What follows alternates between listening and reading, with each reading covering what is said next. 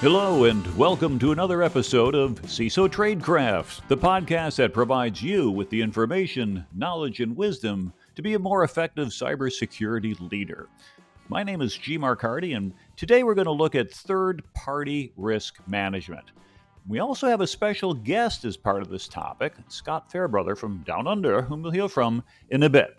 So you don't have to listen to me talk the whole time.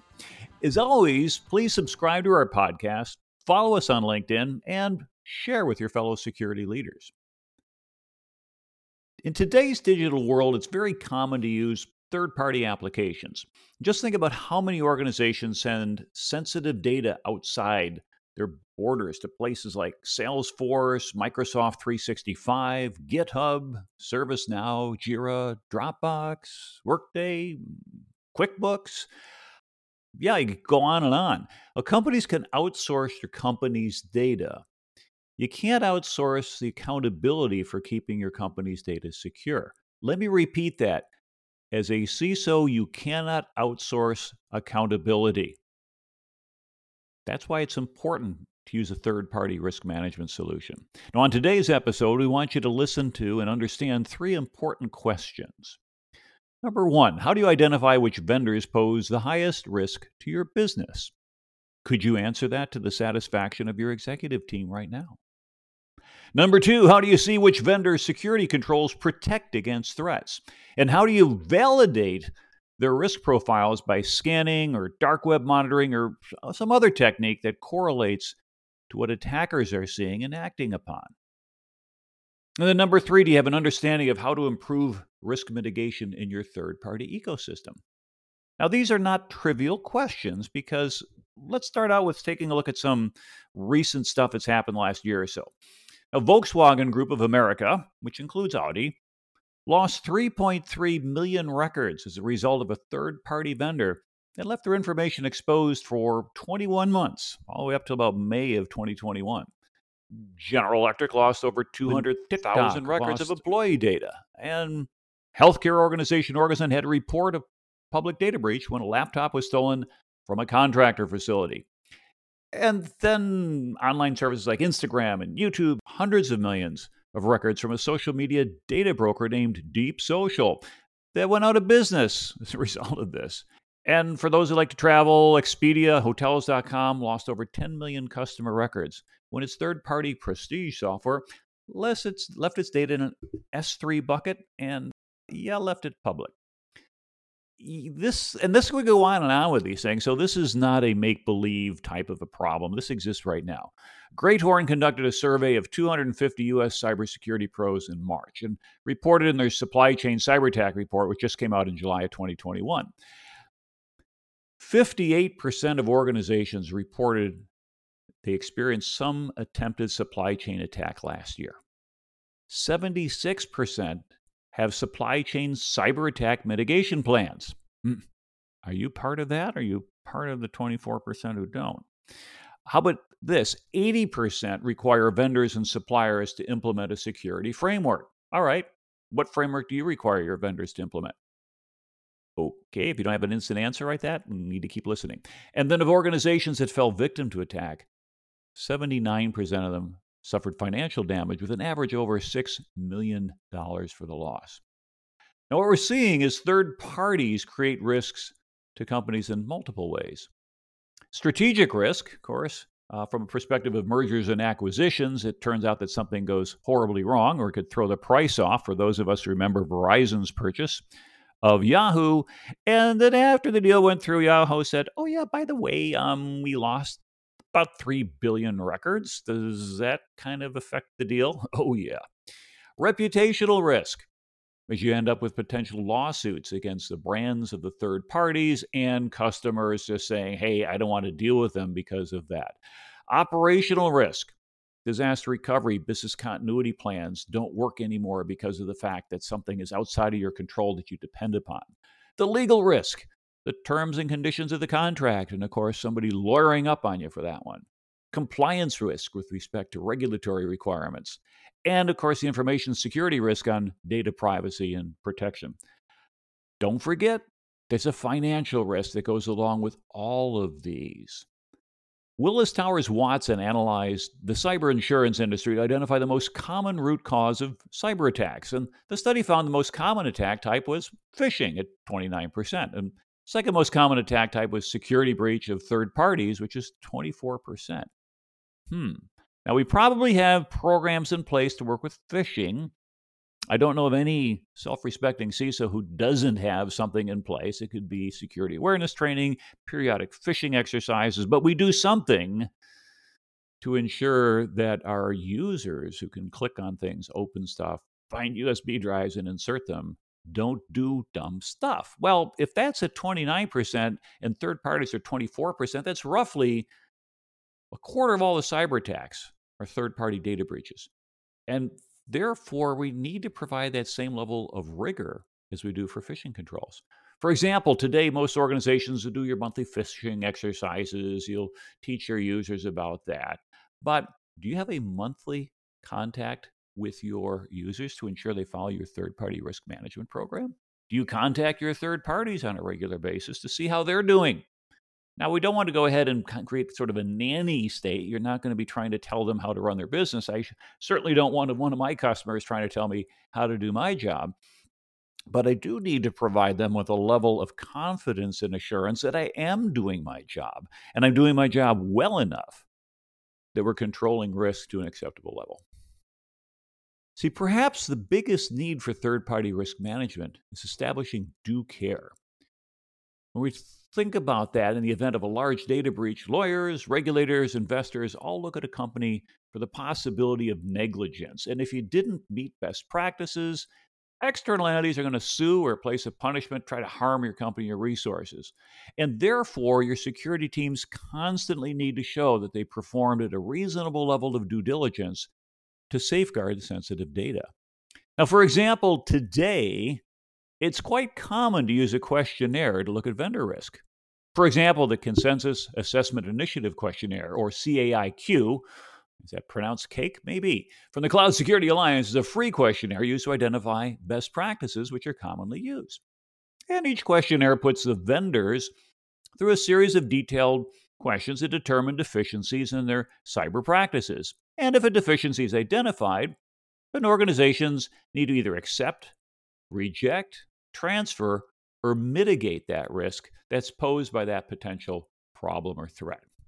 Another key aspect we see companies doing is asking for a third party review. Essentially, companies are incentivized to earn your business, so they could create cyber policies as a response to a standardized information gathering, or SIG, or a cake, without really implementing them. Remember, it doesn't help if your patch policy says we patch in 30 days if no one's following it. And so, therefore, companies also and often may ask for third party reviews, external reviews of your third parties to ensure due diligence. Now, some examples might include an ISO 27001 report, a SOC 2 Type 2, or the result of a pen test. And some organizations make these generally available to their customers and even prospective customers when they ask for it. I've done that as part of due diligence where I go to a company and they said, oh, yeah, here's your SOC 2 Type 2 and boom, you get the whole report. I get to read it as a CISO, as the expert, and then come back to my management team and say, Yay, verily, I don't see any major risk problems as of the day this report was written. yeah. And of course, you got to qualify it that way too, because there's a problem later on. They'll come back to you and said, Hey, you said this was good, but he said, Yeah, it was good on the date of that particular pen test or that particular report. So keep that in mind. It's a fluid situation. Now, companies can also be performing some sort of security scan on a vendor. Uh, you could look at a public website for vulnerabilities. Now, again, without poking in there and breaking into stuff, there's certain things that you can scan externally that don't require permission. It's certainly well within the law and well within reasonable nature. For example, if you connect to a public website and there's insecure versions of JavaScript being turned up, or they use deprecated versions of TLS or worse, SSL 3.0, then it might be logical to assume the internal products may be bad as well, or could be even worse. Now, in addition to compliance, we also need to think about third party risk management is an enabler of effective risk management. I mean, for example, if I had 100 different vendors with different types of risks, how do I document and track each of them so I don't miss any remediation activities? For example, let's say my vendor didn't have SAML authentication currently, but promised you that he would deliver this feature within three months. Now, who or what person or tool or process in your organization is responsible for tracking this event to make sure it becomes implemented on that particular month and then validates that? Now, here's another thought. If a vendor discloses a public data breach, how would you know? And if you did know, would you immediately cut off their access to your network? What if this IT service company had VPN access to service your critical data?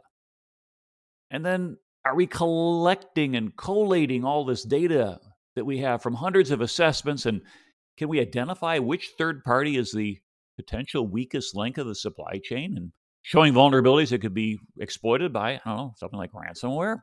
Remember, if you fail to take timely action on cyber risks, you could be held negligent to your stakeholders, or at least considered that way. And that's usually bad enough.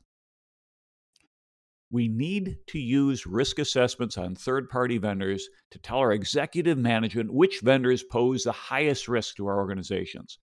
Now, every business has to take some risks, it's part of the game. But cyber and doing our job effectively is about allowing our leaders to make informed, risk based decisions. It's up to cybersecurity to inform the business how big the risk is, how expensive it gets when it goes bad, what steps could be taken to reduce the risk, and how much does it cost to remediate the risk when possible? Remember, effective cyber offers the organization revenue protection. You want to enhance your organization's ability and agility through digital transformation. So, finding comprehensive ways to create visibility on risks allows your management and your leadership team to stay informed. Okay, as I promised, I'd like to introduce you now to somebody who's been looking at this problem space for an extended period of time, someone whom I think has some great lessons learned to share with us. So let's go ahead and go over to the interview portion of our show.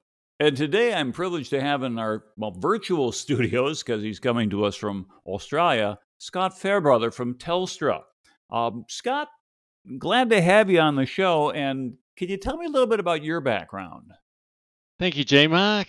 Uh, yes, well, I started out in, I guess, the telecom space, mainly around transmission switching, radio, satellite engineering, uh, moved into sort of product engineering role. Uh, while I was doing that, I, as a, a, very young and naive fellow up for a challenge, I joined the Army Reserves and got into signals and probably first had my exposure to crypto uh, in those days in a very manual way.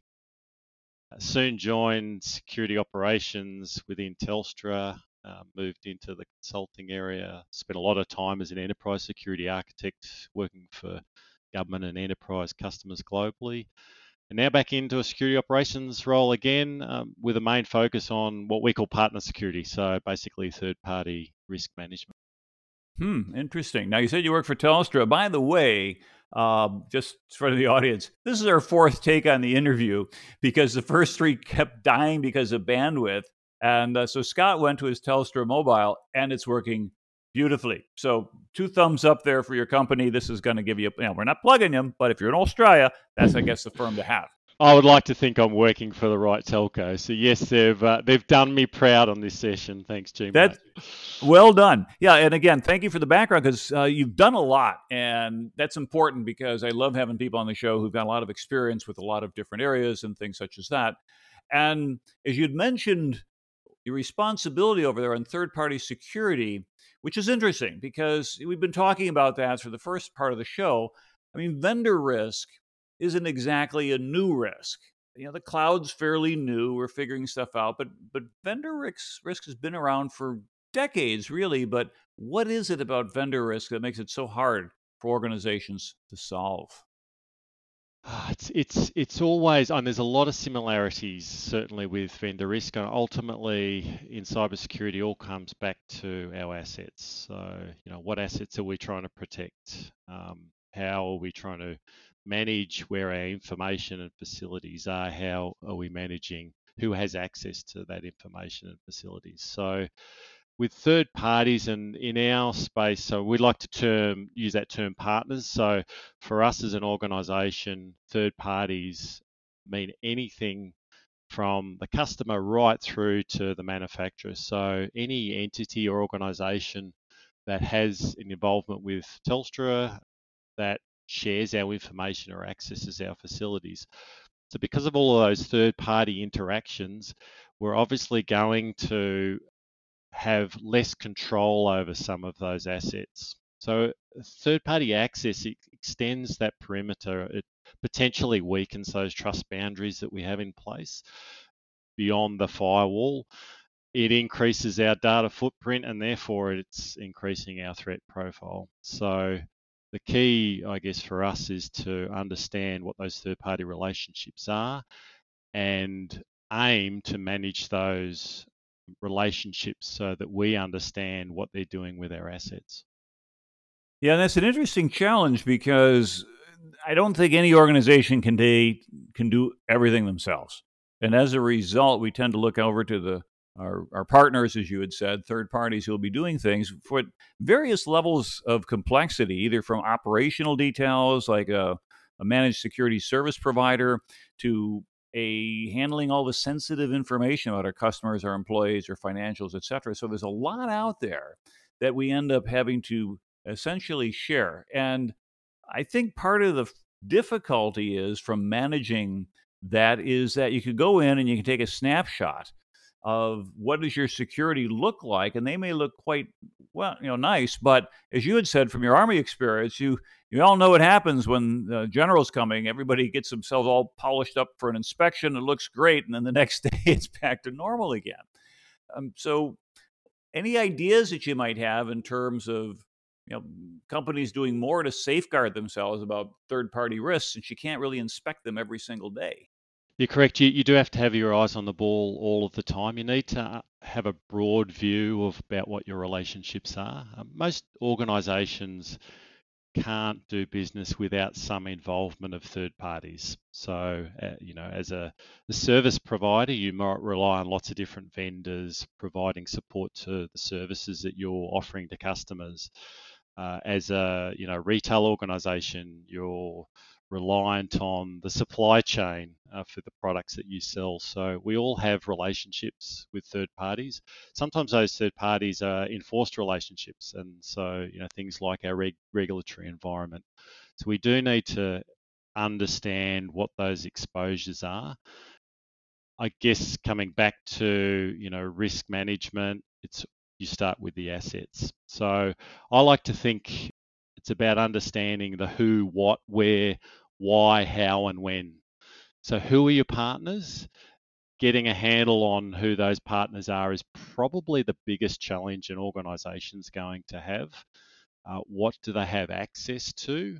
So, think about what facilities physically you might have partners accessing, what data do they need to access to assist you in what they're doing for your business. Uh, think about where those partners are located because that will translate to where your data is. Don't forget the data sovereignty requirements that we have across the globe. Obviously, in some countries, there's a whole aspect called extrajudicial direction, and that's where a, a company or a, a government has a right over a company to access their data. So there are certain areas throughout the globe that we need to be a little bit careful of in terms of where that data ends up because we might lose control. We may have no legal recourse in terms of where that data ends up. Have a think about how the those third parties are accessing that data. What sort of technology do they use? Uh, are they using VPNs? Are they using appropriate multi-factor authentication on their endpoint clients? Are you protecting your data stream? And once it ends up somewhere within that third party's organization, do they have the appropriate controls across their enterprise to manage your data? Ideally, you know, the 101 of risk management, you try and eliminate the risk wherever possible. So if you can reduce where that data footprint is by putting requirements on your third parties, by putting technical controls in place, then that's ultimately where you want to get to. It's difficult to, I guess, sometimes get a big picture of what that looks like without assistance from services that might help you do that job better than what you can internally. Have a think about under what situations those third parties are accessing your data, how much of that can be locked down. We have a view, and um, you know, I guess my my view is that it's a partner ecosystem. It's not just a sequential supply chain. So think of it as a multi-dimensional, multi-directional ecosystem with your upstream suppliers right through to your downstream customers and also those side stream relationships with the regulators I mentioned, with your industry peers. As an organization, if you're undergoing mergers and acquisitions with other organizations, we need to be doing appropriate due diligence with those M&A targets as well. Have a think about your sales channels and your distributors. What information do they have from you to help you sell your services, but also vice, vice versa. What information from your customers do they retain and how do they manage that information? And lastly, think about how the risks associated with those relationships, how they need to be managed at a business level. So as a cybersecurity organization, I like to think we're here as a service provider in within our organization. We're here to provide that expertise back to our stakeholders. So whether that's the board or leadership in a government organization, the business needs to have that buy-in. It isn't just a security problem, so it really needs that top-down approach, and that's probably one of the the major challenges of a, a third party risk management program to have that business buy in. So you've got the budget to do what you need to do. That's interesting. So it's a lot more complex than it, it sounds at first because as you look at managing that risk function, I mean, most people tend to think about risk monolithically as money, but there's a lot more to it than that. I heard you mentioned a couple of things regulatory risk, making sure that with respect to things such as data sovereignty and ensuring that we're complying there, reputational risk. Uh, that's a big deal because you can't really go to your customers and say, well, don't blame me. My third party screwed it up. So you should still love me and do business with me. Don't worry, we'll get a better third party next time. Uh, it doesn't work. And so what happens is, is that one of the things that I tell people is that you cannot delegate out that accountability for risk.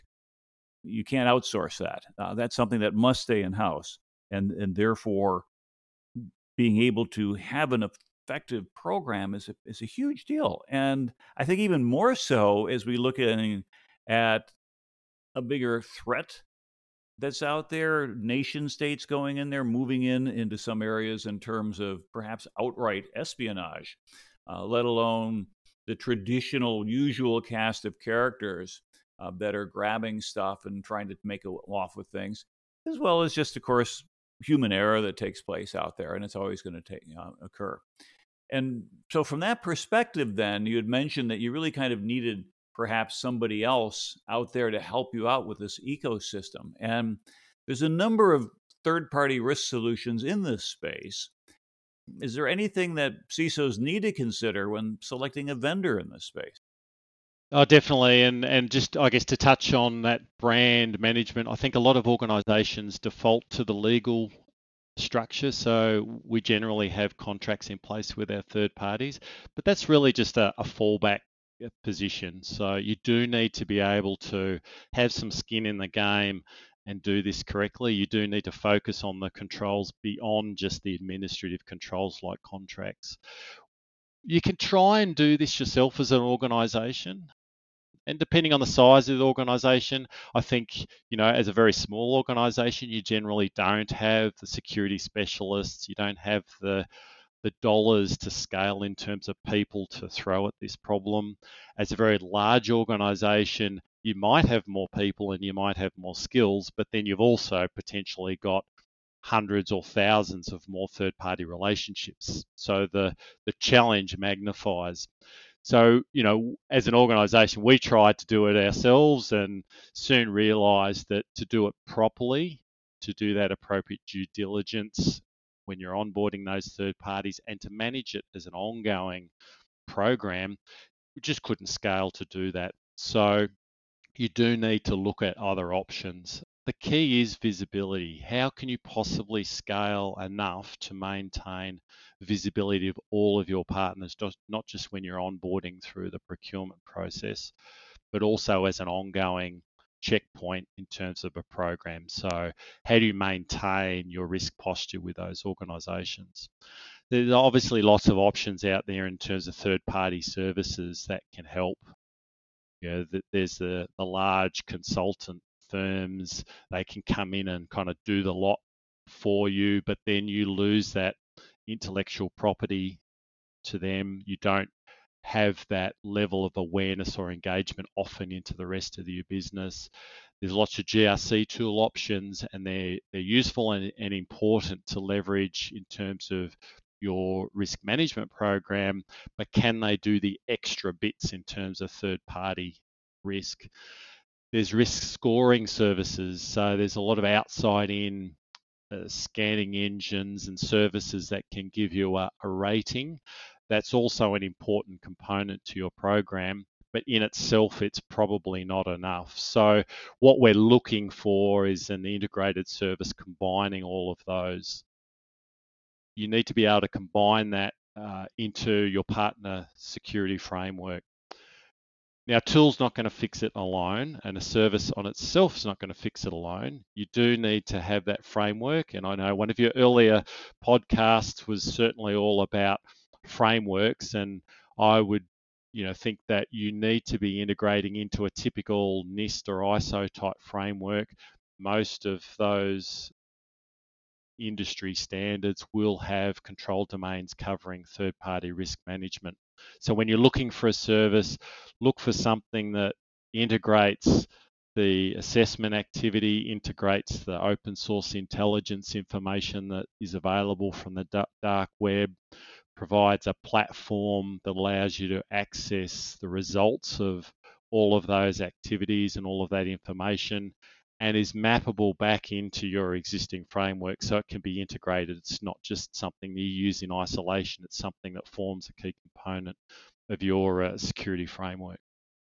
Right. So what, it's, it's, what I'm hearing then is th- like three different types of players in the market. The larger consulting companies, they can use your version of the questionnaire. They'll go out perform audits and assessments workflow tools like GRC systems. You can upload a questionnaire and then have someone go chase down the assessments or risk ranking companies. They're going to rely on doing their own scanning. They're going to come up with the information, etc. Now, one of the things that I have found as a CISO is that I will get somebody in the business will say, "Hey, G Mark, we got to have this thing filled out by tomorrow or Friday or something like that." And I look at it and it's this multi page long security questionnaire. Do you have this? Do you do that? Blah, blah, blah. And it's unique. I mean, every time it's just a little bit different than the one before. And I just like to have something that say, like, hey, let me just cut and paste what I sent to the last guy. But nope, I got to roll up my sleeves because our job as CISOs is to support the business. We want to make sure that things get done effectively. So, okay, here we go. And, and off we run. But that's a lot of extra work. So it's then now this only happens once in a while because one of the things that I'm kind of wondering is is that you know you're with a larger organization and so there's probably a gap between the number of suppliers that you actually do this due diligence on and the ones that you're actually relying upon. How how big is this gap from the number of companies that we typically are actually taking a close look at? Yeah, spot on, G Mark. I think until we really looked at the numbers and had to think about what we were doing, we probably didn't realize, and most companies probably go through this process, you don't realize how many different relationships you have as an organization. Most of us probably start with the very typical supply relationship. So we have procurement, We have a process to assess new vendors or new suppliers. We go through that procurement cycle. We do some due diligence, and it very much is a, a supplier consumer relationship. But it's not just suppliers that have access to your data as an organization. Your customers even can have access to your data. So where, where you're a large service provider, you might be you might have enterprise B2B processes or connections in place where you're sharing information. You know, as a hmm. as a service provider of managed services, you might be providing information feeds to your customer. They might be getting access to your systems to see the progress of could be anything. Could be progress of orders. It could be the progress of an incident that's being managed a fault that they've raised. So there's always going to be information sharing. So even customers potentially can be involved in exposing your data or at least very, at the very least accessing your data. So once you start thinking about all those different relationships we talked about regulators before. They're going to have obligated access or regulatory access in terms of your data so that they can do their job. You're going to have regulatory reporting obligations. We have relationships with you know our mergers and acquisitions so we're going to be sharing data in terms of that due diligence process so the size of your partner ecosystem suddenly starts to get very large and I, I would think that, you know, if you're a typical supplier relationship, you might be looking at assessing maybe 5 to 10% of those traditional suppliers, which is very small. You need to start thinking about, yeah, all of those other things. You probably heard the term shadow IT. Well, there's definitely shadow procurement. It's very, can be relatively trivial for someone in an organization, especially a very large organization, to go out there and buy an instance on the cloud by their credit card and claim it as an expense and then every month pay that off. How do you possibly pick that up? So we started, certainly it was the best we could think of as at the time, start with your accounts payable report. Pull a, a report from your financial systems to find out where the money's going and then start with there. It won't be everything and it won't pick up absolutely every version of relationship you might have, but it's a really good start. And then you can go through and whittle that down. Think about the chunks that you need to deal with, you know, bite sized pieces. So, for instance, supplies is a nice one. That's a nice, easy one to start with. Think about your top spend. So, who do you spend the most money with? Are they the most critical to your business? Do you rely? How much do you rely on them? Start with those suppliers, and then work your way through your various other relationships. I mean, this this sounds like a huge challenge. If we were down at the five or ten percent level, I mean, you know, as you're mentioning that, what's I'm thinking of is like seatbelts in 1955. They weren't required, and in fact, I think you had to pay extra if you wanted to put them in your car. And yet today we can see a significant improvement in highway safety because of the presence of this type of control.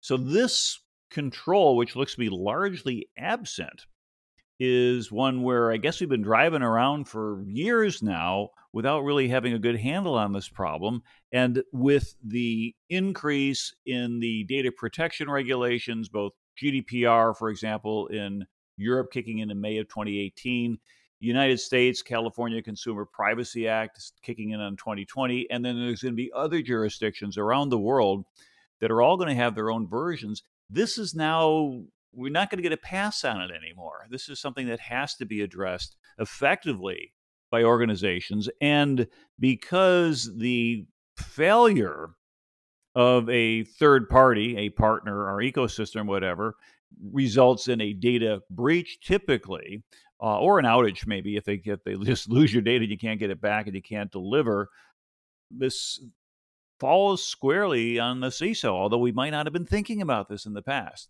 which means that we're going to have to probably look for third party tools and things like that. I mean, what, how do you see this space evolving? You're right, G Mark. And look, I don't, maybe I've uh, made it sound a lot more scary than it is. Look, it probably is scary, but like anything, large, you know, trying to have a bite of an elephant, you need to start with the bite sized chunks. So, start with the things you have to do. So, what are your biggest exposures? Certainly, regulatory, there's some regulatory obligations. So, as you touched on, GDPR, PCI DSS, uh, if you're going through an ISO 27001 certification or you're complying with NIST, if you've got customers that expect you to meet certain standards, that's as good a place as anywhere to start in terms of understanding what the challenge is and how you might prioritize various aspects of your third party risk management program. Look at your biggest spend. So work out what supplies you rely on the most to stay in business because ultimately without those third parties you won't stay in business so you need to prioritize those that's all part of that supply chain where this is moving to as an organization you might have a lot of customers. A lot of your customers will expect to see some level of due diligence as an organization yourself, plus with your third parties. How do you possibly share that information in a scalable sense? You touched on before about filling out you know, hundreds of spreadsheets in response to customers requesting information about your security posture you can use a service like an exchange type service that's used those assessments. You can fill one of those out yourself and use it as uh, like a do once, use many approach without having to fill out multiple spreadsheets. I think as an industry, as many industries, we are all in this together. So we all need to work together to scale eh, to meet this problem throwing spreadsheets around amongst ourselves is not going to help that. So we need to learn to work a little bit more smarter. Much of the data is available out there, but it is fairly selectively shared. So we might have a customer that asks us to fill out their security questionnaire.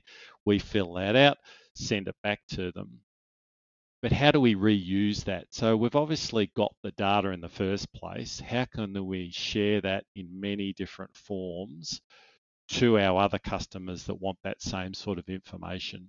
So you need to look for a service that allows you to consolidate that data, correlate it into a form that can be then presented or mapped against a customer's requirements many customers, certainly enterprise customers out there, will align to you know the typical frameworks, whether it's NIST or ISO, or they've got a PCI DSS requirement or GDPR requirement. So you need to look for a service that allows you to map that data, put it into responses aligned to those standards, and that's that's the way we've done it you'll always get those customers that want us to fill out bespoke questionnaires and you can't prevent that. But generally, when we're responding to those requests, we'll say, look, here's our assessment in a standard form. We can map it to any of your standards. Try that first. If you've got more information that you need us to provide you, we can do that as a secondary thing. And we're seeing a lot more like of our customers are accepting that if we've got a standard response that covers all of those control categories aligned to a, uh, you know, a framework like NIST or ISO, generally that re- meets their requirements. Yeah, I like that. I mean, you're almost flicking back onto the person who gave you this long questionnaire and saying, well, actually, um, our standard trumps your standard because we're using an international one. What are you using? That that's right, and it I think it helps to sell the message or spread the word a little bit better in terms of there are better ways for us to do this. So it's you know can be frustrating, especially when you're responding to a, an RFP as an organisation when that that cust, potential customer sends you their internal standards and say you must comply with these. Well, in a lot of cases, yes, they're in your internal standards. So our security posture and our profiling is different. We need to put it in the framework of an industry standard aligned to the services that we're going to be offering. And I guess that's key. So understanding the security posture of your third party and the specific relationship you have with them will then frame what that risk looks like, and that'll help to drive your risk profiling that needs to meet your risk appetite. So it, it, context is key to all of this. I think something else that we're probably starting to see that will be useful is how do we leverage all of this third party data? How do we leverage that in terms of an incident response? So if we have a zero day attack, how can we go out there and drill down to our third parties and understand what our third party exposure might be? Which of those third parties didn't stack up so well in things like patch management or vulnerability management, or even didn't have the best handle on their assets? Because with obviously without understanding your assets, you're not going to be able to patch them effectively. So things like a zero day attack if you can find a service that allows you to filter against that particular control category, that will that will give you a heads up in terms of where your risk might be. And you can start having conversations with those third parties. Mm-hmm. Yeah, that's. I, I think you've hit on something that's really key, such as if something goes wrong, how far downstream or even from upstream did the problem. I mean, we've seen things, SolarWinds and other types of issues where supply chain attacks that could then get to second and third order effects. And one of the things that we like to do, I would think, is have that pretty good understanding of, well, actually, better than a good understanding, have a, a solid understanding of, of what your third parties are doing and where they stand. Now, the hard part often is is that if you set a very high bar for doing this, we would probably never find anybody who qualifies.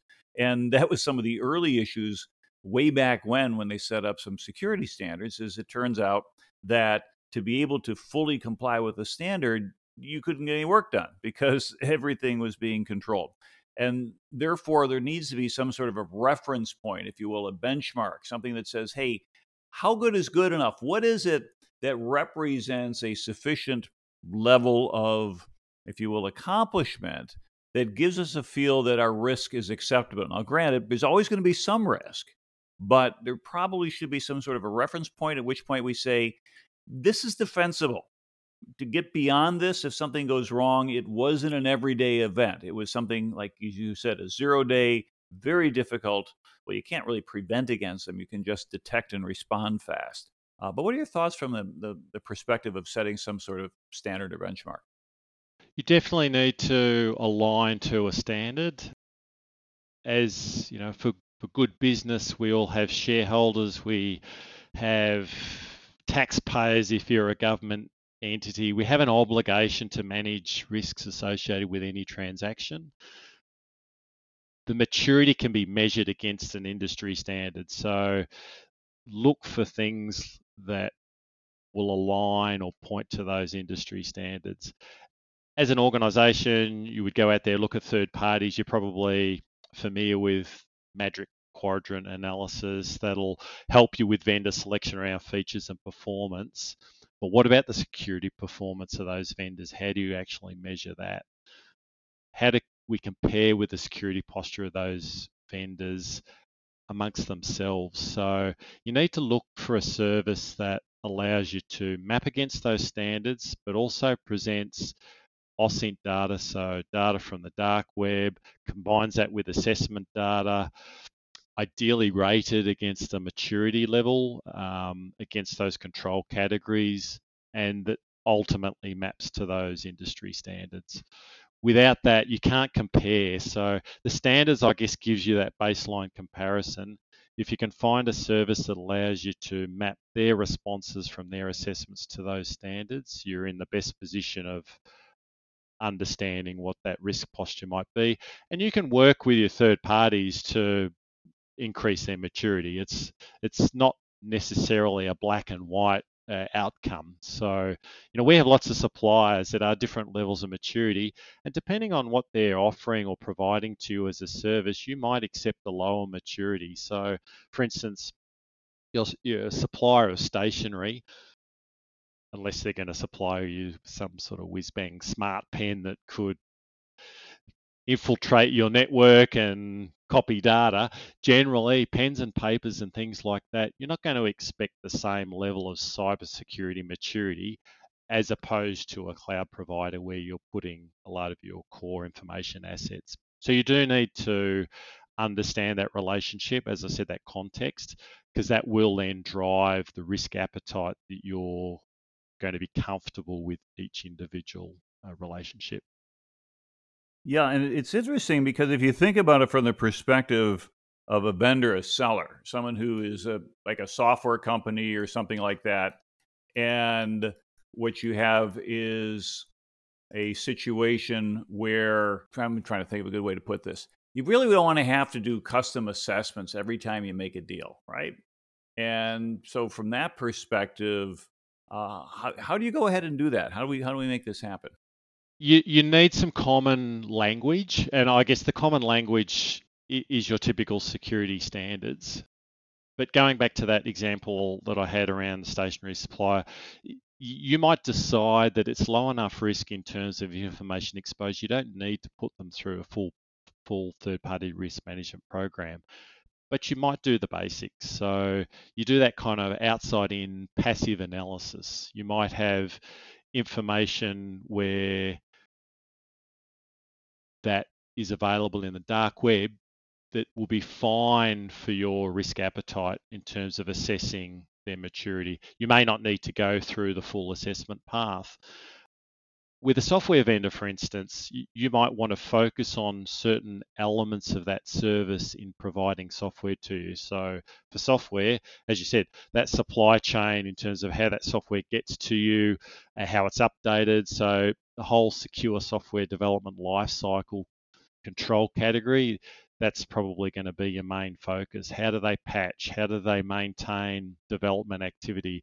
Are they releasing regular hot fixes or regular patches to security vulnerabilities? Do they have a good program uh, to, you know, develop additional controls in their software, release that on a regular basis. So you might have a strong focus on your software development lifecycle for that particular vendor, as opposed to some other control categories which may not necessarily be relevant to that relationship.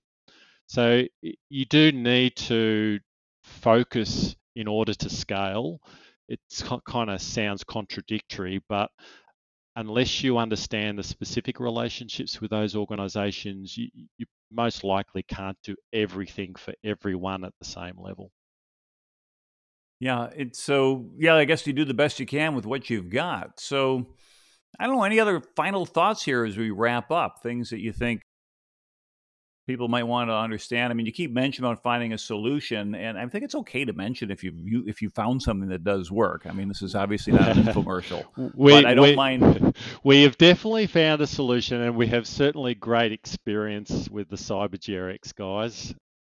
We've looked and we have used other options as well we have a, a, very good working relationship with CyberGRX. They do tick the boxes in terms of integration with our program, and they do cover all of those elements we've t- touched on.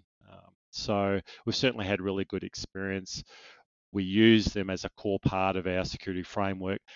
They are a service, they are a, a tool, and you know probably heard this from lots of different people. You can't just rely on a tool or service. You do need that framework. So you still need to start with the basics. You need to start with a top down business level approach. It needs to be linked to standards, to your organizational policies.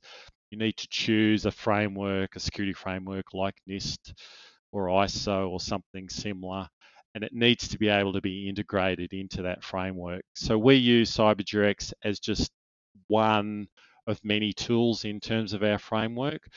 In some cases, we do our own bespoke assessments, especially where there's specific context around our organization and the supplier. So if there's, for instance, a platform that we're relying on a supplier to stand up or build for us, then we're going to have some architectural requirements. We're going to want to understand some very specific technical controls. So there will always be other elements outside of that typical tool and service. You need to look at what you want to achieve outside of your overall third party risk management program most organizations, as I said, don't have the capacity or capability or budget to be able to meet that challenge without some sort of assistance. You need to understand you know, what can you do with the skills and the people that you have versus what's out there that you can leverage. What's cost effective? Is there a a service that is matured, that has support, that has some knowledge that can bring to your program that you can then leverage. So it's important that you understand what options there are out there.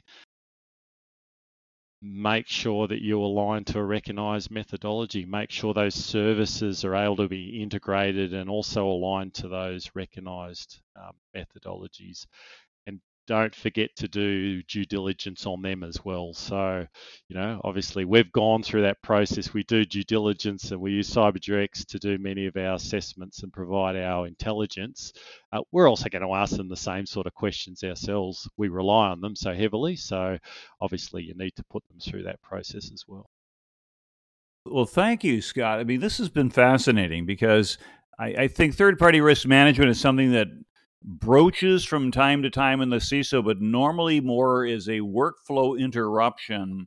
As I said, this is what happens with me when somebody says, Hey, we're trying to close a deal and we need this, or we're bidding this contract and we need this form filled out. But what you're saying then is that there are vendors out there that provide that infrastructure. And in a way, I kind of like that idea because then what we uh, can move toward is having a standards based repository of risk rating information relative to third parties so that one can do the due diligence and for example as a ciso even be part of a pursuit team to say hey we're looking at doing this type of business or working with these companies. What do you foresee as a potential risk? And if there's enough of that information out there and it's shareable then it really goes a long way toward helping the CISO be part of the business team, which is ultimately where the C comes into in that chief role, is that you're part of the leadership team and not simply a, technical expert. You know, we could probably go on and talk all night on this, and uh, or all morning for you. Actually, we've got about a 14-hour time difference. I do thank you for your time. This has been absolutely fascinating, and uh, for folks who are listening in, I want to thank you for being a subscriber to the CISO Tradecraft podcast. As always, we encourage you to follow us. You can either track us on LinkedIn or go to our CISOTradecraft.com website and get the latest of the episodes. I think for today that should wrap it up. Uh, this is G. Mark Hardy, uh, along with my uh, special guest, Scott Fairbrother. Thank you very much. And uh, till next time, stay safe out there.